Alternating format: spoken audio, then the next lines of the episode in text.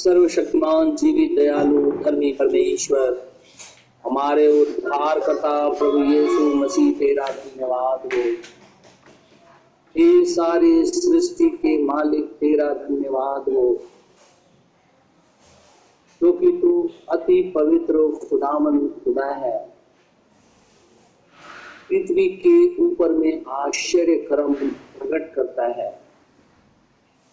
आकाश मंडल के अंदर में कुछ अन्ना के नारे लगाते हैं। इस रात्रि के समय में हम सभी जन भी तेरे सामने बैठे हुए हैं और जय जयकार और स्तुति करते हैं। तुझे धन्य और पवित्र कहते हैं, क्योंकि तू सारे प्राणियों का प्रभु परमेश्वर है। इस पूरे ब्रह्मांड के अंदर में जो कुछ भी दिखाई देता और नहीं भी दिखाई देता है, वो सारी चीज़ें झुक करके तुझे दंडवत करती है। क्योंकि तू वो महान गुरु परमेश्वर है इसने अपने हाथों के द्वारा इन सारी चीज़ों की सृष्टि की। तुमने मनुष्य को बनाया लेकिन मनुष्य ने तेरी आज्ञाओं को तोड़ दिया। लेकिन ये मेरे प्रभु, ये मेरे जब तूने ये देखा कि मौत पूरी तरीके से लोगों को निकलते जा रही है, ऐसे समय में फुर्ती करके तूने अपने पुत्र को हमारे लिए भेज दिया, ताकि उसके लघु के द्वारा हमारा छुटकारा हो जाए। क्योंकि ये मेरे प्रभु ये मेरे परमेश्वर को दया का धनी खुदामन खुदा है और हम तेरी स्तुति और तेरी प्रशंसा करते हैं।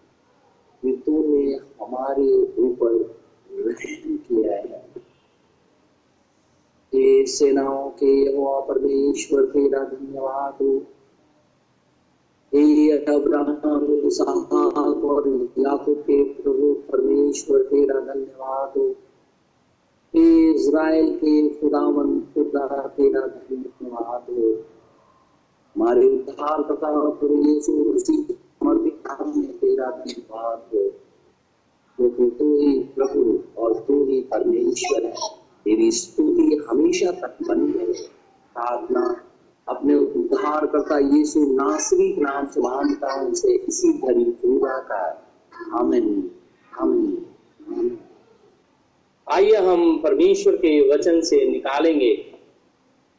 दानियल नबी की पुस्तक, उसका नौ अध्याय।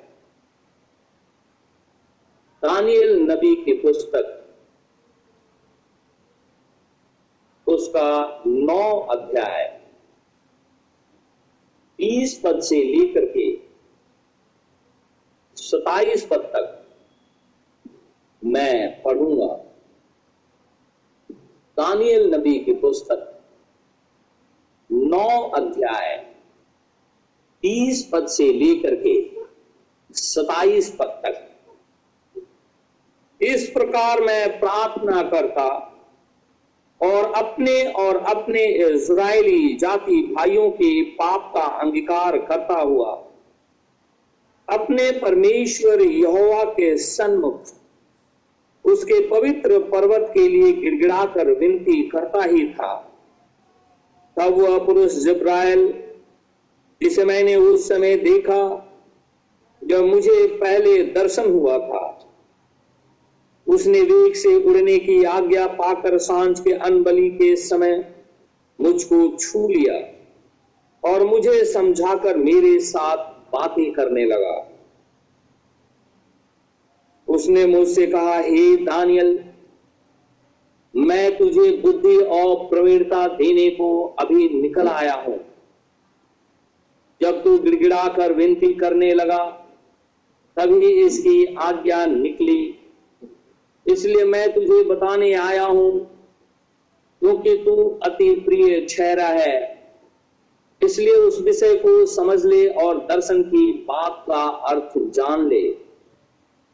तेरे लोगों और तेरे पवित्र नगर के लिए सत्तर सप्ताह ठहराए गए हैं, कि उनके अंत का अपराध का होना बंद हो, और पापों का अंत और अधर्म का प्राश्चित किया जाए और युग युग की धार्मिकता प्रकट हो और दर्शन की बात पर और भजवारी पर छाप दी जाए और परम पवित्र का अभिषेक किया जाए।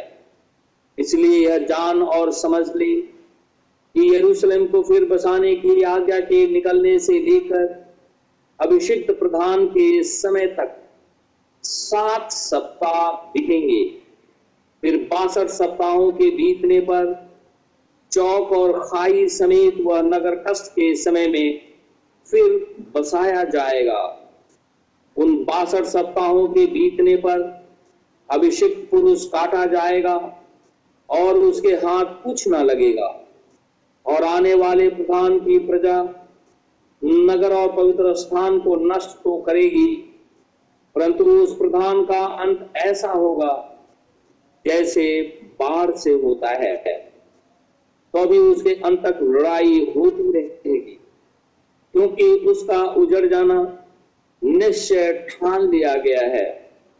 वह प्रधान एक सप्ताह के लिए बहुतों के संग दृढ़ वाचा बांधेगा, परंतु आधे सप्ताह के बीतने पर वह मेल बलि और अन्न बलि को बंद करेगा।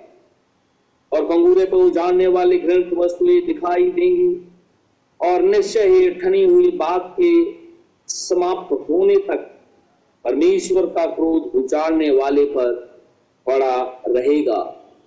परमेश्वर के इस वचन के पढ़े और सुने जाने पर आशीष हो आमिन। हम प्रभु का बहुत ही धन्यवादित हैं कि परमेश्वर ने हमें फिर से एक मौका दिया है।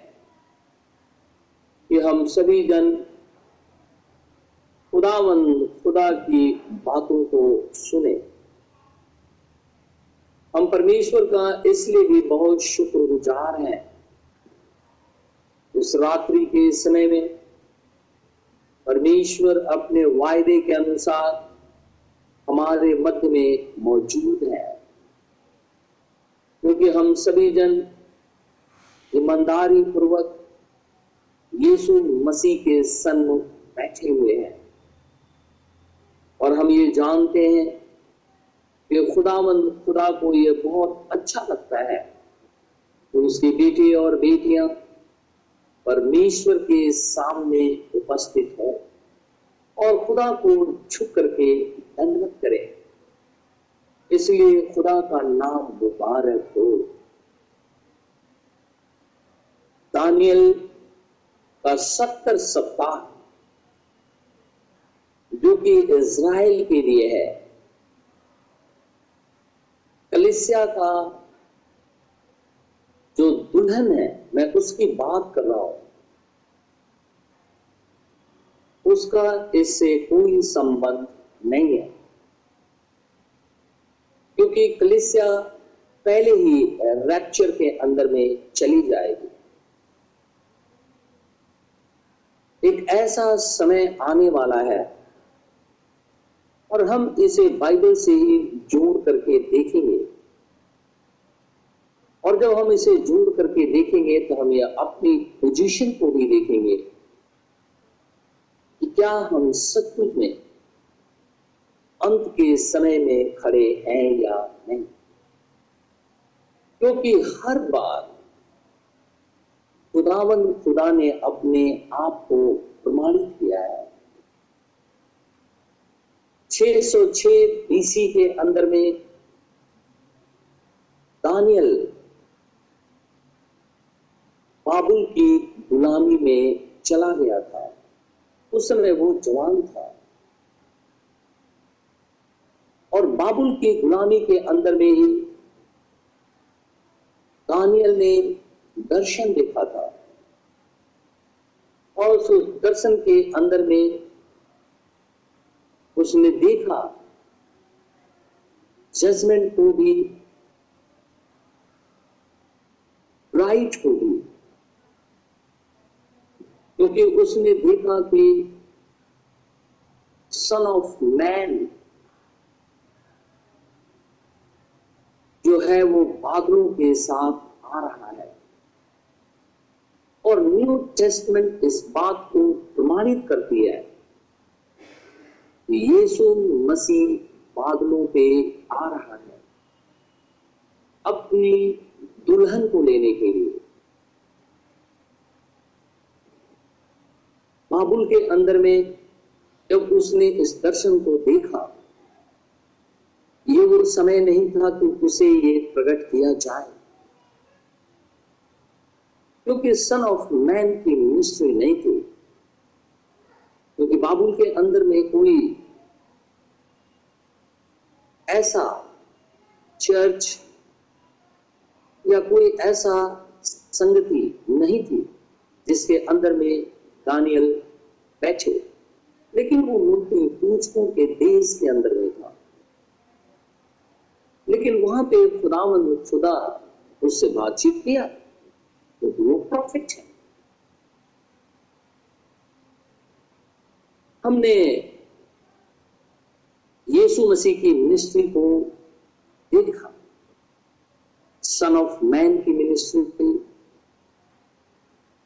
सन ऑफ़ डेविड की मिनिस्ट्री सन ऑफ़ एब्राहम की मिनिस्ट्री और सन ऑफ़ गॉड की मिनिस्ट्री और हमने ये पाया कि प्रभु अपने वचन के अंदर में पक्का है। बाबुल देश के अंदर में दानियल ने सन ऑफ़ मैन को देखा, अर्थात जीसस क्राइस्ट को। और एक घटना का मैं और बयान करूँगा। दानियल नबी की पुस्तक के अंदर में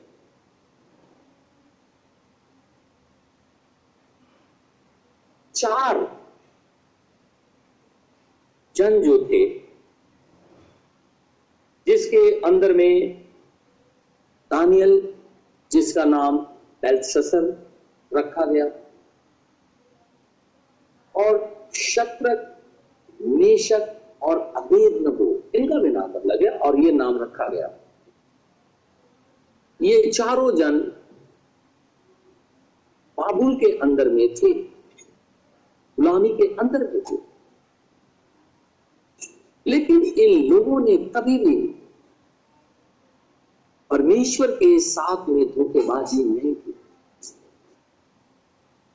क्योंकि तो अक्सर ऐसा होता है कि जैसे ये मनुष्यों के ऊपर में विपत्तियाँ आती हैं, या किसी और बात की तकलीफ़ होने लगती है, या हम ये कहें कि उनके मन की मर्ज़ी के अनुसार जब कार्य नहीं होता है, वो खुदावन खुदा को कोसते हैं।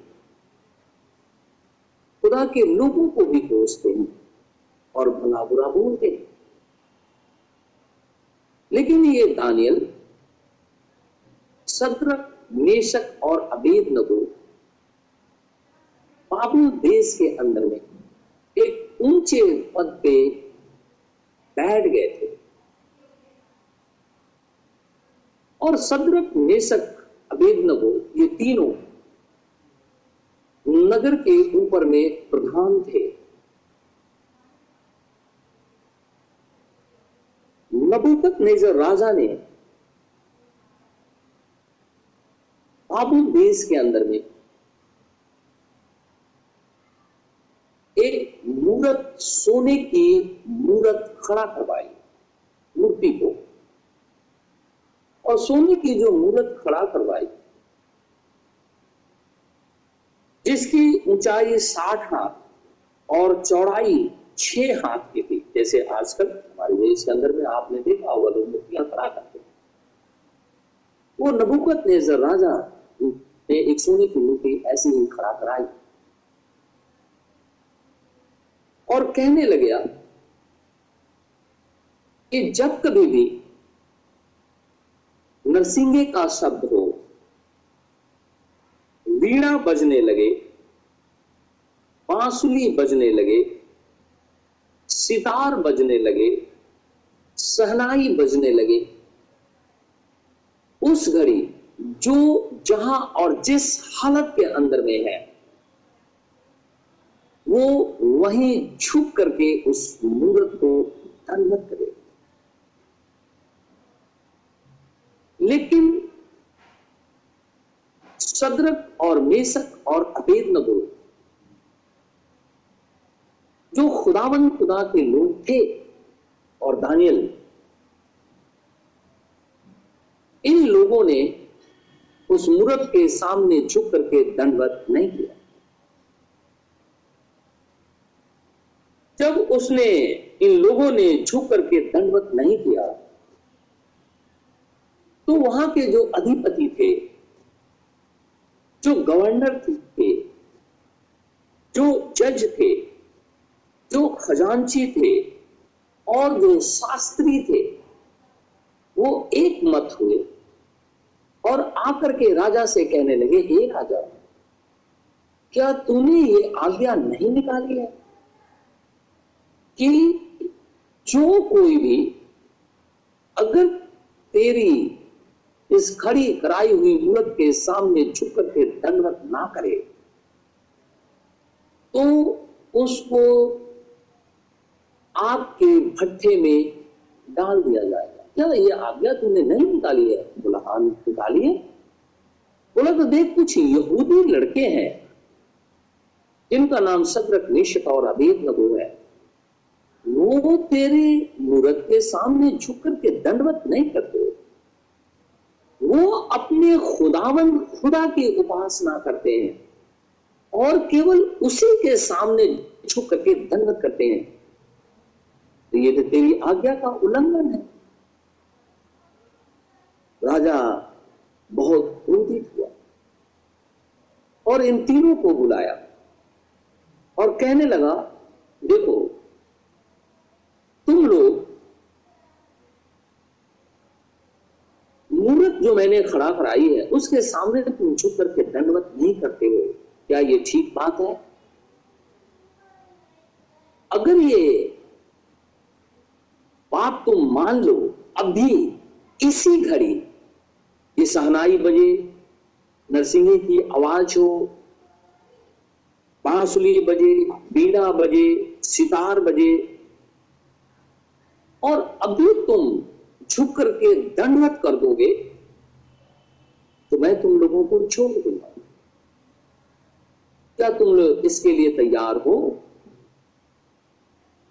सदरक मेशक और अपेद नगो ने कहा, हे राजा, तू चिरंजीवी हो, लेकिन हम लोग तेरे देवता और ना ही तेरी मूर्त के सामने झुक करके दंडवत करेंगे राजा झुंझला उठा। कहने लगा, तुम्हारी इतनी फ़िक्र? एक वर्ष मैं निकालूँगा दानियल नबी की पुस्तक और उसका तीसरा अध्याय। दानियल नबी की पुस्तक तीसरा अध्याय। सोलह पद और सत्रह पद में पढ़ता हूँ। अठारह भी। देखिए क्या जवाब देते हैं शद्रक, मेशक और अबेद नगो राजा को। सदरक मेशक और अबेद नगो ने राजा से कहा, हे ने सर इस विषय में तुझे उत्तर देने का हमें कुछ प्रयोजन नहीं जान पड़ता है। हम इसका जवाब देना नहीं चाहते हैं। हमारा परमेश्वर, जिसकी हम उपासना करते हैं, वह हमको उस धड़कते हुए भट्टे की आग से बचाने की शक्ति रखता है। वरन हे राजा वह हमें तेरे हाथ से भी छुड़ा सकता है।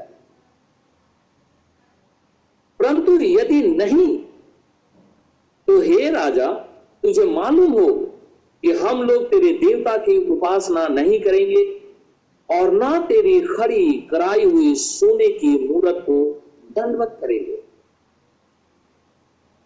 खुदावन खुदा के लोग कितने परमेश्वर के प्रति समर्पित होते हैं, हमें इनसे सीखना चाहिए। इन्होंने दंड को भी जाना था, और दंड ये था, जो दंडवत नहीं करेगा, उसे उठा करके आग की फट्टे में फेंक दिया जाएगा। ये दंड था लेकिन इसके बावजूद भी, देखिए इनका विश्वास अपने खुदावन खुदा के ऊपर में ये कहने लगे, हमारा परमेश्वर सामर्थ्य है, उस आग से भी हमें बचाएगा और तेरे हाथ से भी हमें छुड़ा सकता है वो। चाहे कुछ भी हो जाए, हम तेरे सामने झुक करके दंडवत नहीं करेंगे और ना ही तेरे देवी देवताओं को झुक करके दंडवत करेंगे। लिखा है, नबुकत ने जब राजा झुझला उठा, कहने लगा, इस आग को सात गुना और आगे धधका दो। उस भट्टे को सात गुना और धधकाया गया। और कस्बियों के जो वीर जवान थे, उनसे ये कहा गया कि ये जो कपड़ा पहने हुए हैं या जैसे भी है, इन्हें उठा करके आग के अंदर फेंक फेंको ताकि ये जल करके राख हो जाए। लिखा है, तब शद्रक, मेशक और अबेद लगो। 21 पद में, कहता तब ये पुरुष अपने मोजो अंगरखों, बागों और अन्य वस्त्रों सहित बाँध कर उस धड़कते हुए भट्टे के अंदर में डाल दिए गए। वो सब कुछ पहने हुए थे। क्योंकि प्रधान थे, इसलिए अंगरखा पहने थे, बागा भी पहने हुए थे, अच्छे वस्त्र भी पहने हुए थे, और सॉक्स भी, मोजा भी पहने हुए थे। लेकिन इसी स्थिति के अंदर में उन्हें उठा करके उस आग की भट्टी के अंदर में डाल दो। लिखा हुआ है, थोड़ा और आगे पढ़ूँगा, बाईस पद। वह भट्ठा तो राजा की दृढ़ आज्ञा होने के कारण अत्यंत धधकाया गया था।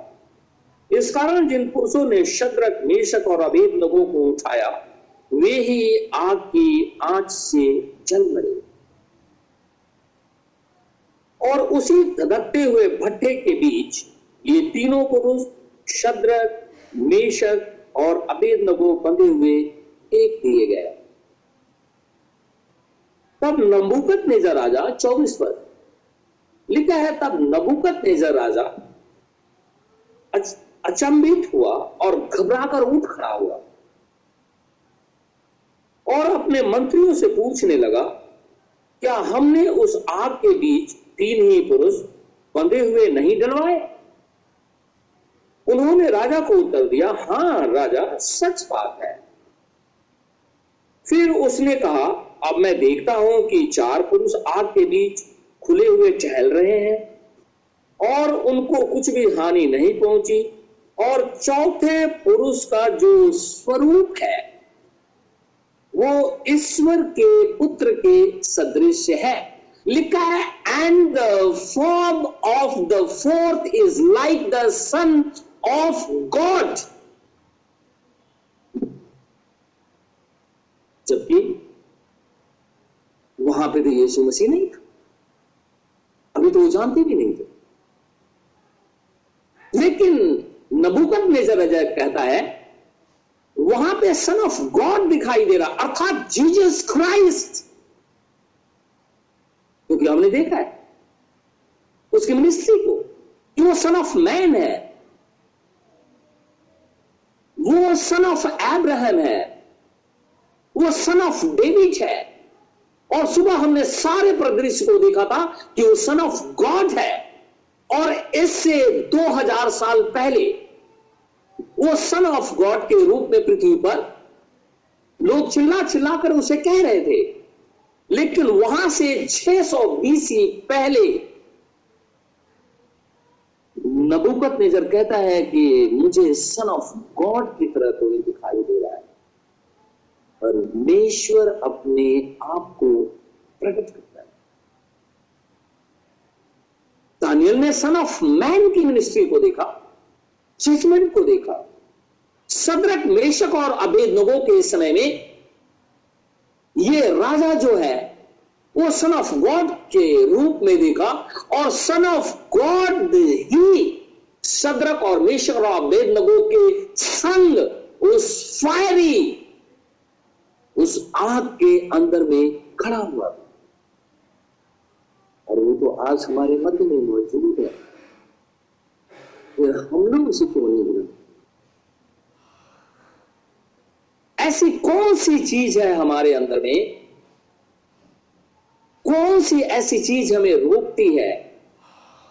हम यीशु मसीह को यीशु मसीह जान के ग्रहण नहीं करते।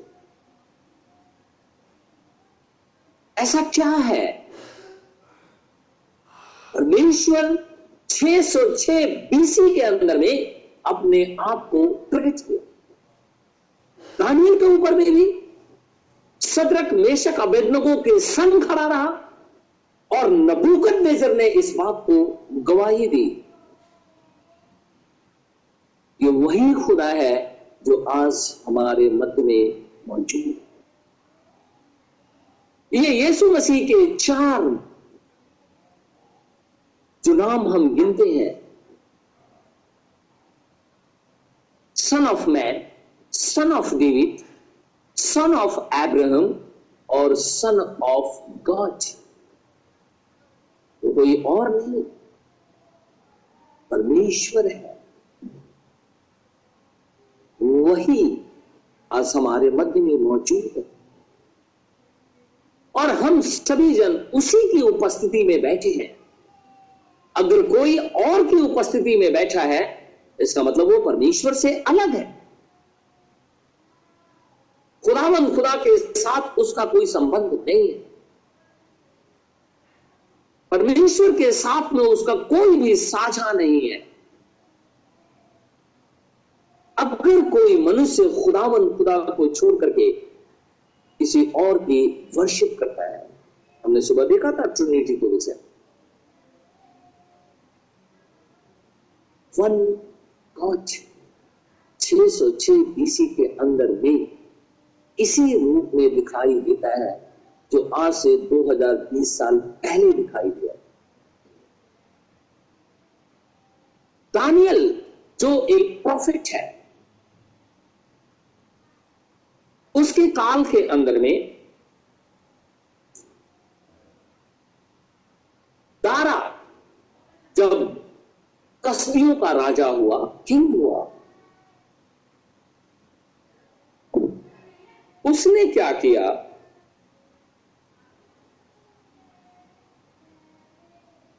कि एक सौ बीस अधिपति ठहराया और 120 अधिपति के ऊपर में तीन अधिपति और ठहराए और उन तीन अधिपतियों में दानियल का नाम था। दानियल को दारा बहुत प्यार करता था, क्योंकि वो जानता था कि इसके अंदर में परमेश्वर का आत्मा रहता है। लेकिन वहाँ के जो लोग थे, वो हमेशा दानियल के विरोध में खड़े रहते थे। और हमेशा उसके अंदर में गलतियाँ ढूंढते रहते थे, ताकि उसे किसी भी तरीके से नष्ट कर दिया जाए। इन अधिपतियों ने राजा के साथ मिलकर के एक आज्ञा को निकलवाया कि तीस दिन तक कोई भी मनुष्य हे राजा, तुझे छोड़ करके दंडवत नहीं करेगा। किसी और की दंडवत नहीं करेगा। किसी और मनुष्य देवता से वो विनती नहीं करेगा। जब कभी वो दंडवत करेगा तो केवल तुझे। और अगर वो ऐसा नहीं करता है तो उसे उठा करके शेर की मांग में डाल दिया जाएगा। बाइबल में लिखा है कि ये जो अधिपति थे, जो इससे, दानियल से जलन रखते थे, उन्होंने सोचा कि दानियल के अंदर में हम कमी केवल एक चीज़ ढूंढ सकते हैं, और वो ये है, व्यवस्था इसके ऊपर में लेकर के आया जाए क्योंकि व्यवस्था के अंदर में लिखा हुआ है कि हे इज़राइल, सुन, तेरा केवल एक ही परमेश्वर है। और इसी की उपासना कर, इसी की आराधना कर, दूसरे के सामने झुक करके दंडवत मत कर, क्योंकि मैं ही तेरा खुदावन, खुदा हूँ। तो क्यों न इसी व्यवस्था को तोड़ मड़ोड़ करके राजा के पास पेश कर दिया जाए क्योंकि राजा को अगर दंडवत कोई नहीं करेगा तो उसे सिंह की मांद में डाल दिया जाएगा। और उन्हें यह पता है कि व्यवस्था के अंदर में यह लिखा हुआ है कि इज़राइल का खुदामंद खुदा ही खुदा है। इसीलिए दानियल अगर झुकेगा तो खुदा के सामने ही झुकेगा। वो राजा के सामने झुकेगा ही नहीं। इसीलिए राजा मजबूर होकर के इसे शेर की मांग में डाल देगा निकालेंगे। दानियल नबी के पुस्तक, उसका छह अध्याय। दानियल नबी की पुस्तक, छह अध्याय। पाँच और छह पद मैं पढ़ता हूँ। तब वे लोग कहने लगे, ये जो अधिपति हैं, वो कहने लगे,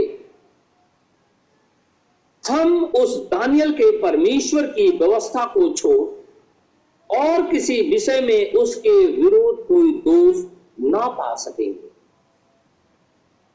पाँच पद में, लिखा है then save this man we shall not find any occasion against this Daniel except we find it against him concerning the law of his God.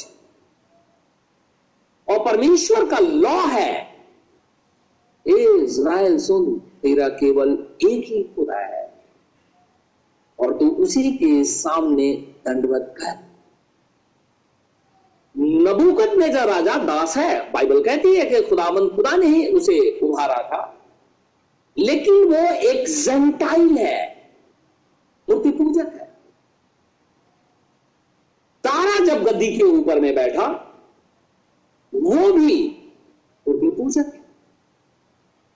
लेकिन उसे ये बात पता है कि दानियल अपने खुदा के सामने ही झुकेगा सदरक, मेशक अभेद नगो ने भी ऐसा ही किया और दानियल भी ऐसा ही करे। और जो इसके ऊपर दोष लगाने वाले थे, वो भी ये बात को जानते थे दानियल झुकेगा नहीं। चाहे उसको उठा करके शेर की मान में ही क्यों न डाल दिया जाए। क्योंकि वो जानता था, वो लोग जानते थे कि दानियल अपने खुदावन खुदा को मोहब्बत करता है, प्यार करता है। तो फिर आज आप देखिए जो दूसरे लोग मरियम या ट्रिनिटी के ऊपर में बिलीव करते हैं। क्या वो खुदा को मोहब्बत करते हैं क्योंकि बाइबल कहती है, यीशु मसीह कल आज और रुबानी में एक सा है। दानियल ने उसे सन ऑफ़ मैन के रूप में देखा है। शद्रक, मेशक अबेदनगो ने सन ऑफ़ गॉड के रूप में देखा है। और ये सारे लोग बाबुल की गुलामी के अंदर में है। दानियल अपने खुदा के ऊपर में ईमान लेकर के आता है। लिखा हुआ है कि तब वे लोग कहने लगे, हम उस दानियल के परमेश्वर की व्यवस्था को छोड़ और किसी विषय में उसके विरोध कोई भी दोष ना पा सकेंगे। शैतान भी यही करता है आज। बहुत से लोग सोचते हैं और बड़े खुश भी होते हैं। ईसाई लोग, मसीही लोग। वो कहते, हम लोग तो प्रभु के लोग हैं। बेशक वो खुदा को कभी नहीं जानते। बाइबल खोलने नहीं आता। वो लोग बोलते, हम लोग प्रभु के लोग हैं, क्योंकि हम ईसाई हैं। हमारे बाप दादा ईसाई भी थे। इसीलिए हम बचाए जाएँगे। इस गलतफहमी में ना रहें।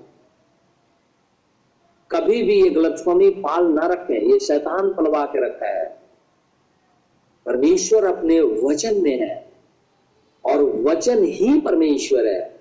और जब तक हम वचन को ग्रहण नहीं करेंगे, आप खुदा से ये बातें उम्मीद ना रखेंगे। जब तक आप गुनाहों से पश्चाताप नहीं करेंगे, भूल जाइए। स्वर्ग जाना। क्योंकि तो बाइबल में लिखा हुआ है, यीशु मसीह के पास में जब वो लोग आकर के बातचीत करने लगे,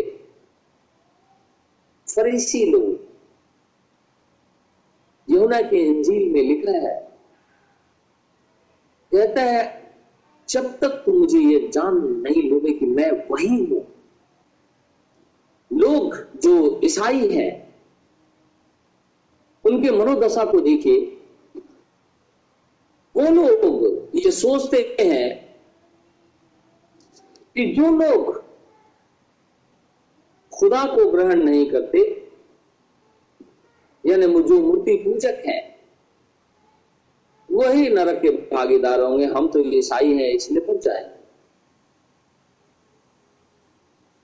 वो लोग तो पत्थर की पूजा करते हैं, वो तो नाश होंगे ही होंगे।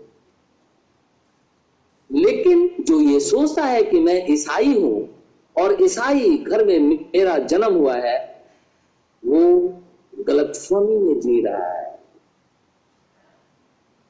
जब तक वो यीशु मसीह को ग्रहण नहीं करेगा, तब तक उसका उद्धार नहीं होगा। जब तक वो यीशु मसीह के अंदर में उसका नया जन्म नहीं होगा, उसका उद्धार नहीं क्योंकि बाइबल के अंदर में लिखा हुआ, बाइबल को हम झुटला नहीं सकते हैं। बाइबल में लिखा है, जो विश्वास करे और बपतिस्मा ले, उसका उद्धार होगा। बपतिस्मा तो हमें पश्चाताप करके लेना ही है। और जब पश्चाताप करके बपतिस्मा लेना है तो हमें उस गंदगी को छोड़ देना होगा। वो गंदगी भी हमारे संग बनी रहे, वो गुनाह भी हमारे संग बना रहे और बपतिस्मा भी। ये कैसी बात? ये उल्टी बात कैसे? फिर पश्चाताप किस बात का? इसीलिए शैतान ऐसा खेल खेलता है। वो व्यवस्था लेकर के आ गया।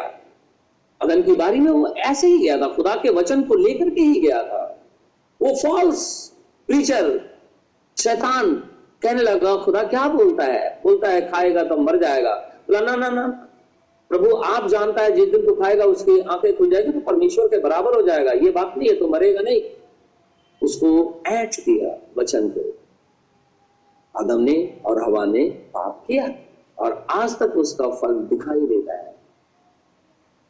शैतान व्यवस्था लेकर के आ गया।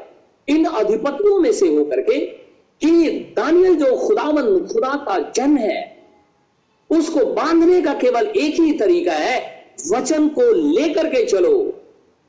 क्योंकि वो जानते थे कि कुछ भी हो जाए, दानियल अपने खुदा को छोड़ेगा नहीं। चाहे राजा उसका सिर ही कलम क्यों ना करा दे। जैसे शद्रक और मेशक अबेदनो ने कहा, मुझे इसका प्रयोजन नहीं कि मैं तुम्हें जवाब दूँगा तुझे फिकवाना है तो फिकवा दे। मेरा खुदावन खुदा जीवित है। उस आग के भट्ठे में से मुझे बाहर निकाल देगा और तेरे हाथ से भी छुड़ा देगा। और उसने ऐसा करके दिखाया। और सन ऑफ़ गॉड अर्थात जीसस क्राइस्ट वहाँ मौजूद है। आज नहीं, पहले से हमने उत्पत्ति के अंदर में देखा था सन ऑफ़ अब्राहम किसने मौजूद है। यीशु मसीह कल, आज और युवा ने वो एक सा व्यवस्था लेकर के आ गए और राजा को उन लोगों ने ये बात कह के उकसाया। छह पद। लिखा है, छह का छह दानियल नबी की पुस्तक, छह अध्याय, छह पद। तब वे अध्यक्ष और अधिपति राजा के पास उतावली से आए। और उसे कहा, हे राजा, दारा, तू युग युग जीवित रहे। राज्य के सारे अध्यक्षों ने और हाकिमों, अधिपतियों न्यायों और गवर्नरों ने भी आपस में सम्मति की है कि राजा ऐसी आज्ञा दे और ऐसी कड़ी आज्ञा निकाले कि तीस दिन तक जो कोई, हे राजा, तुझे छोड़ किसी और मनुष्य देवता से विनती करे, वह सिंहों की मांद में डाल दिया जाए। इसलिए अब हे राजा, ऐसी आज्ञा दी और इस पत्र पर हस्ताक्षर कर, जिसे यह बात मादियों और फारसियों की अटल व्यवस्था के अनुसार बदली ना जा सके, तब दारा राजा ने उस आज्ञा पत्र पर हस्ताक्षर कर दिए। दस पद, देखिए क्या लिखा है। जब दानियल को मालूम हुआ कि उस पत्र पर हस्ताक्षर किया गया है जब दानियल को मालूम हुआ कि उस पत्र पर हस्ताक्षर किया गया है, तब वह अपने घर में गया, जिसकी उपरौती कोठरी की खिड़कियाँ यरूशलेम के सामने खुलती रहती थी। किसके सामने? यरूशलेम की तरफ़। लिखा है, जिसकी खिड़कियाँ यरूशलेम के सामने खुली रहती थी और अपनी रीति के अनुसार जैसा वह दिन में तीन बार अपने परमेश्वर के सामने घुटने टेकर प्रार्थना और धन्यवाद करता था, वैसा ही तब भी करता रहा। मुझे उठा करके शेर की मान में फेंक दो, लेकिन मैं अपने खुदावन खुदा को ही दंडवत करूँगा।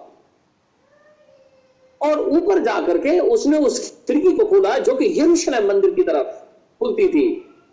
क्यों? ऐसा उसने क्यों किया?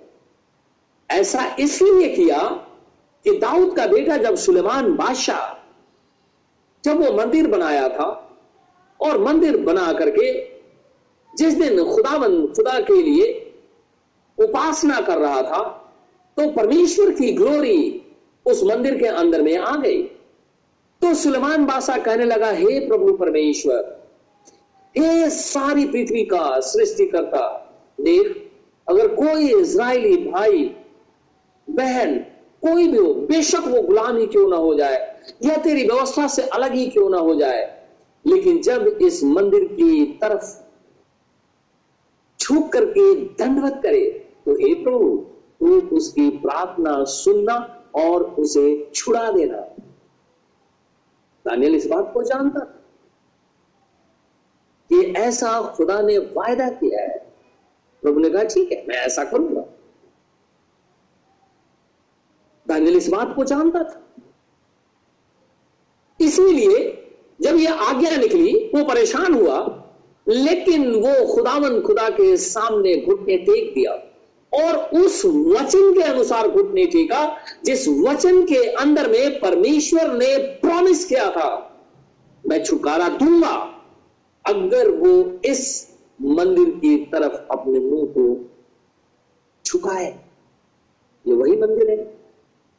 यरूशलेम बन मंदिर जहाँ पर नबूकत नेजर राजा ने कतलेआम किया, मंदिर को लूट लिया, शहर पना को जला दिया, परमेश्वर के पात्र को उठा करके बाबुल देश के अंदर में ले गया और अपने देवता के मंदिर में रख दिया।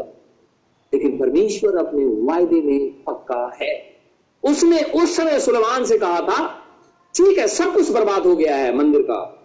इसके बावजूद भी दानियल इस विश्वास से जानता है, खुदा अपने वचन में पक्का है। उसने बोला है, मैं छुटकारा करूँगा तो उसने छुटकारा किया दानियल इस बात को जानता है कि खुदा ने सत्तर साल की गुलामी इज़राइल के लिए रखी है। समय आ गया है छुटकारे का। अब हम लोग अपने देश को जाएँगे। उस देश के अंदर में जाएँगे जहाँ दूध और मधु की धारा बहती है। हम अपने देश को जाएँगे, अपने घर को जाएँगे। हम वहाँ पे अपने घर के अंदर में परमेश्वर का धन्यवाद करेंगे। हम वहाँ पे गार्डन लगाएँगे। खुदावन खुदा के सामने झुक करके दंडवत करेंगे, क्योंकि समय समाप्ति पे है। आज भी खुदा आने को है। अन्य जातियों का समय खत्म हो रहा है। हम इस बात पे पूरी तरीके से एग्री है और विश्वासी है कि परमेश्वर जो है हमें स्वर्ग लेकर के ही जाएगा। हम अपने घर को जाएँगे, क्योंकि तो हमारी नागरिकता पृथ्वी की नहीं। ने देखा, हमारी नागरिकता पृथ्वी की नहीं है। हम तो पृथ्वी पर अम्बेसडर है, और अम्बेसडर हमेशा अपने देश को रिप्रेजेंट करता है।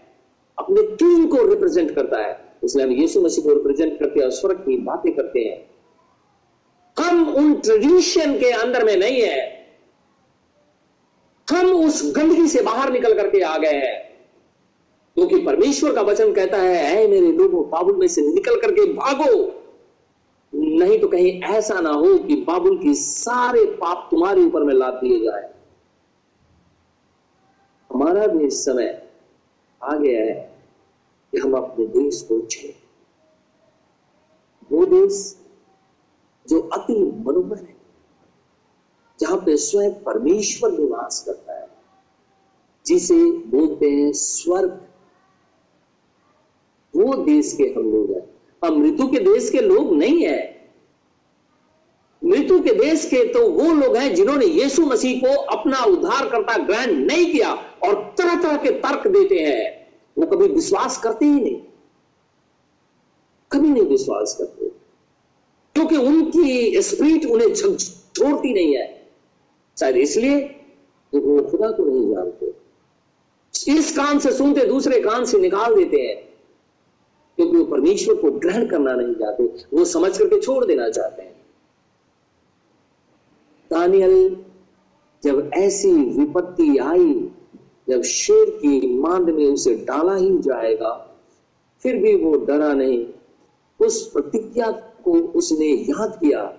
जो प्रतिज्ञा परमेश्वर ने सुलेमान बादशाह से किया था कि कोई भी अगर इस मंदिर की तरफ़ लू करके प्रार्थना करेगा तो हे खुदा, उसे छुड़ा देना।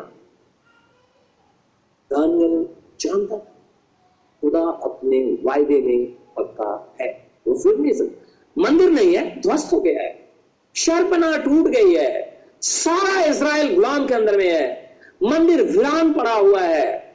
कतलेआम हुआ है वहाँ पे। कोई भी नहीं है। फिर भी खुदावन, खुदा अपने वचन में पक्का है। और लिखा हुआ है, लिखा है, हम पढ़ेंगे दस पद से, फिर से। लिखा है, जब दानियल को मालूम हुआ कि उस पत्र पर हस्ताक्षर किया गया है तब वह अपने घर में गया, जिसकी ऊपरी उपरौती कोठरी की खिड़कियाँ यरूशलेम की ओर खुलती रहती थी और अपनी रीति के अनुसार जैसा वह दिन में तीन बार अपने परमेश्वर के सामने घुटने टेक कर प्रार्थना और धन्यवाद करता था, वैसा ही तब भी करता रहा। तब उन पुरुषों ने उतावली से आकर दानियल को अपने परमेश्वर के सामने विनती करते और गिड़गिड़ाते हुए पाया। अतः वे राजा के पास जाकर उसकी राजा क्या के विषय में उससे कहने लगे, हे राजा, क्या तूने ऐसे आज्ञा पत्र पर हस्ताक्षर नहीं किया कि तीस दिन तक जो कोई तुझे छो किसी मनुष्य या देवता से विनती करेगा, वह सिंहों की मांद में डाल दिया जाएगा? राजा ने उत्तर दिया हाँ मादियों और फारसियों की व्यवस्था अटल है। मादियों और फारसियों की व्यवस्था अटल है। और उसके अनुसार यह बात स्थिर है। तब उन्होंने राजा से कहा, यहूदी बंदियों में से जो दानियल है, उसने हे राजा, ना तो तेरी और कुछ, ना तेरी और कुछ ध्यान दिया और न तेरे हस्ताक्षर की आज्ञा पत्र की ओर वह दिन में तीन बार विनती किया करता है। राजा बहुत उदास हो गया। अपने ही आज्ञा पत्र में वो बंद गया अब उसके सामने एक सवाल था, अब क्या किया जाए? या तो आज्ञा पत्र को फाड़ दिया जाए, या दानियल को उठा करके सिंह की मान में डाल दिया जाए। तो ध्यान से देखें, परमेश्वर उस मुसीबत को भी ले गया और सदरक निशक और अबेद नगो को भी ले गया। वो चाहता तो पहले राजा के मन को बदल सकता था, लेकिन उसने ऐसा नहीं किया खुदा। उस पीक पॉइंट तक ले गया। तुम डालो और मैं अपनी सामर्थ दिखाऊँगा कि मैं परमेश्वर हूँ। तुम लोग उसे आग में डालो। मैं दिखाऊँगा कि मैं आने वाला वही सन ऑफ़ गॉड जो आज से 2020 साल पहले पुकारते थे, मैं उस रूप में दिखाई दूँगा। मैं प्रमाणित करूँगा अपने आप को। मैं परमेश्वर उसने पहले नहीं रोका। उसने धारा को भी पहले नहीं रोका। न ही उसने नबूकत नेसर को रोका। उस पीक पॉइंट तक आने दिया। हमारे साथ भी कभी ऐसा होता है? जब हमारे विद्रोही हमारे विरोध में खड़े होते हैं, परमेश्वर देखता रहता है, अंत तक देखता रहता है, लेकिन जब फाइनल बात आ जाती है, परमेश्वर खड़ा हो जाता है और मार भगाता है।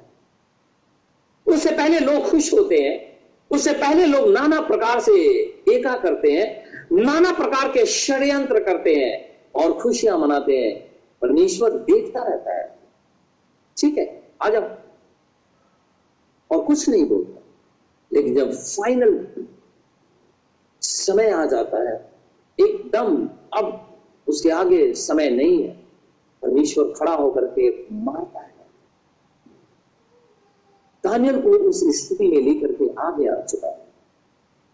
सोलह पद में लिखा है, कहता है, तब राजा ने आज्ञा दी और दानियल लाकर सिंहों के मांद में डाल दिया गया। राजा बहुत दुखी था।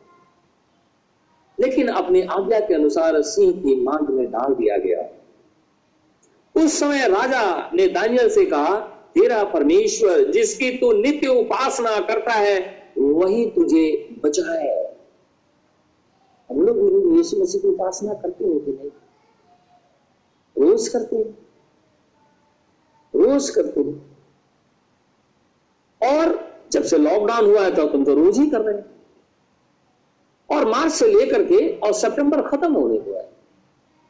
रोज ही कर रहे हैं। तो खुदा हमें बचाता है। परमेश्वर हमें बचाता है। ये एक मूर्ति पूजक कहने लगा, तेरा परमेश्वर जिसकी तू नित्य उपासना करता है, वही तुझे बचाए। आज लोग शराब पीते हैं, नाना प्रकार की गंदगी करते हैं। उन्होंने कभी खुदा से बोला ही नहीं, प्रभु इसी से मुझे बाहर निकाल दे। देख, बाहर निकाल दो मुझे। क्या परमेश्वर के हाथ छोटे हैं? वो आग में से बचा सकता है तो क्या मनुष्य के शराब और गंदगी नहीं छुड़ा सकता? क्या हम इस बात को जानते नहीं थे कि वो सर्व सामर्थ्य खुदावन खुदा है? लेकिन लोग नहीं कहते क्योंकि शैतान ऐसा कहने नहीं देता है।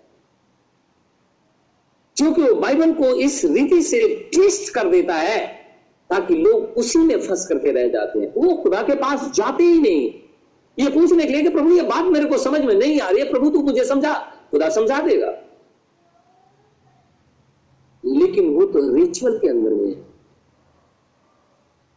वो तो सोचते हैं कि शायद ऐसा करने से हम परमेश्वर के पास है। ऐसा नहीं है मेरे भाई, ऐसा नहीं है। बाइबल इस बात को कभी भी प्रमाणित नहीं करती है। खुदावन खुदा सर्व सामर्थ्य प्रभु परमेश्वर है। ये एक मूर्ति पूजक किंग कह रहा है, तेरा खुदा जिसकी तू नित्य उपासना करता है ना रोज बरोज और आराधना करता है ना, वही तुझे बचाए। तब एक पत्थर लाकर उस गड़े के मुँह पे रखा गया। सत्रह पद। और राजा ने उस पर अपनी अंगूठी से और अपने प्रधानों की अंगूठियों से मुहर लगा दी कि दानियल के विषय में कुछ बदलने ना पाए। तब राजा अपने महल में चला गया और उस रात को बिना भोजन पड़ा रहा और उसके पास सुख विलास की कोई वस्तु नहीं पहुंचाई गई और उसे नींद भी नहीं आई। भोर को पाँव फटते ही राजा उठा और सिंहों के गढ़े की ओर फुर्ती से चला जब राजा गढ़े के निकट आया, तब शोक भरी बाणी से चिल्लाने लगा और दानियल से कहा, हे दानियल, हे जीवते परमेश्वर के दास, क्या तेरा परमेश्वर, जिसकी तू नित्य उपासना करता है, तुझे सिंहों से बचा सका है? तब दानियल ने राजा से कहा, हे राजा तो युग युग चिंत रहे। मेरे परमेश्वर ने अपना दूध भेजकर सिंहों के मुँह को ऐसा बंद कर रखा कि उन्होंने मेरी कुछ भी हानि नहीं की। इसका कारण यह है कि मैं उसके सामने निर्दोष पाया गया। और हे राजा, तेरे सन्मुख मैं, तेरे सन्मुख भी मैंने कोई भूल नहीं की है। कोई भी भूल नहीं की है। तब राजा ने बहुत आनंदित होकर दानियल को गढ़े में से बाहर निकालने की आज्ञा दी। और दानियल गढ़े में से निकाला गया और उस पर हानि का कोई चिन्ह ना पाया गया, क्योंकि वह अपने परमेश्वर पर विश्वास रखता था। तब राजा ने आज्ञा दी कि जिन पुरुषों ने दानियल की चुगली खाई थी, वे अपने अपने बाल बच्चों और स्त्रियों समेत लाकर सिंहों के गढ़े में डाल दिए जाएँ और वे गढ़े की तेंदी तक भी ना पहुँचे कि सिंहों ने उन पर झपट कर सब हड्डियों समेत उनको चबा डाला। खा गए खुदावन खुदा कहता है कि अपने दूतों को भेज करके सिंह के मुँह को बंद कर दिया। भजन संहिता के अंदर में लिखा है, खुदा कहता है, और इब्रानियों की पत्री में पहले अध्याय, कहता है, जिनका उद्धार हो गया है जो खुदामन खुदा के लोग हैं, जो दुल्हन है, परमेश्वर ने उनके लिए एंजल नियुक्त कर दिया ताकि वो उनकी रक्षा करे। वही खुदा दानियल के बचाव में अपने एंजल को भेजा। वही खुदा अपने दुल्हन को बचाने के लिए, जिसके ऊपर में उसने मुहर बंद कर रखा है, एंजल रखा है, ताकि वो उनकी रक्षा करे। खुदा कभी बदलता नहीं है। इसीलिए, दानियल ने बाबिल की, बाबुल की गुलामी के अंदर में सन ऑफ़ मैन को देखा, जो जीजस क्राइस्ट है। शद्रक, मेशक और अबेद नगो ने सन ऑफ़ गॉड के संग आग के भट्टे में रहे। और दारा इस बात को कहता है, मैं सन ऑफ़ गॉड की तरह देख रहा हूँ, जो उनके संग चल रहा है। वही सन ऑफ़ गॉड वही सन ऑफ़ एब्राहम वही सन ऑफ़ मैन वही सन ऑफ़ डेविड जो जीसस क्राइस्ट है, आज हमारे साथ मौजूद है। हमारे अंदर है। हम उसकी उपस्थिति में हैं। उसके हाथ कभी छोटे नहीं। खुदा के पास आ जाए। निश्चित रीति से हमारा छुटकारा होगा। प्रभु, हम सबको आशीष और बरकत दे हम आइए हम प्रार्थना में जाएँगे। धन्यवाद मेरे परमेश्वर। धन्यवाद मेरे खुदावन खुदा। धन्यवाद मेरे शिव परमेश्वर। धन्यवाद मेरे खुदावन खुदा। तेरी महिमा सबसे ऊँचे स्थानों में बनी तू तेरा नाम मुबारक कोरोना वायरस फैला हुआ है। ऐसे संकट की घड़ी तेरे बेटे, तेरी बेटियाँ हॉस्पिटल के अंदर में काम करते हैं। घर से बाहर रोजी रोज़गार के लिए निकलते हैं। नौकरी भी करते हैं। या किसी अपने मित्र से या अपने प्रिय जनों से मिलने को जाते हैं। ऐसे समय में मैं चाहता हूँ कि हे प्रभु तेरे दूत हमें चारों तरफ़ से घेरे रहे, ताकि कोरोना वायरस हमारे शरीर को छूने ना पाए। इसराइल पे आता है। यरूशलेम की शांति के लिए दुआ माँगता हूँ। हमारे दिल्ली शहर पे दया कर हमारे देश के ऊपर दया कर परम संपूर्ण मानव जाति के ऊपर में दया कर ताकि लोग बचाए जाए। महिमा तेरी पूरी प्रार्थना अपने उद्धार करता यीशु नासिम के नाम से माँगता हूँ, उसे इसी घड़ी पूरा कर। आमीन।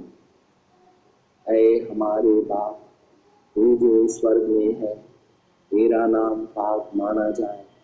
तेरी बादशाहत आए। तेरी मर्ज़ी जैसे स्वर्ग में पूरी होती है, ज़मीन करती हो।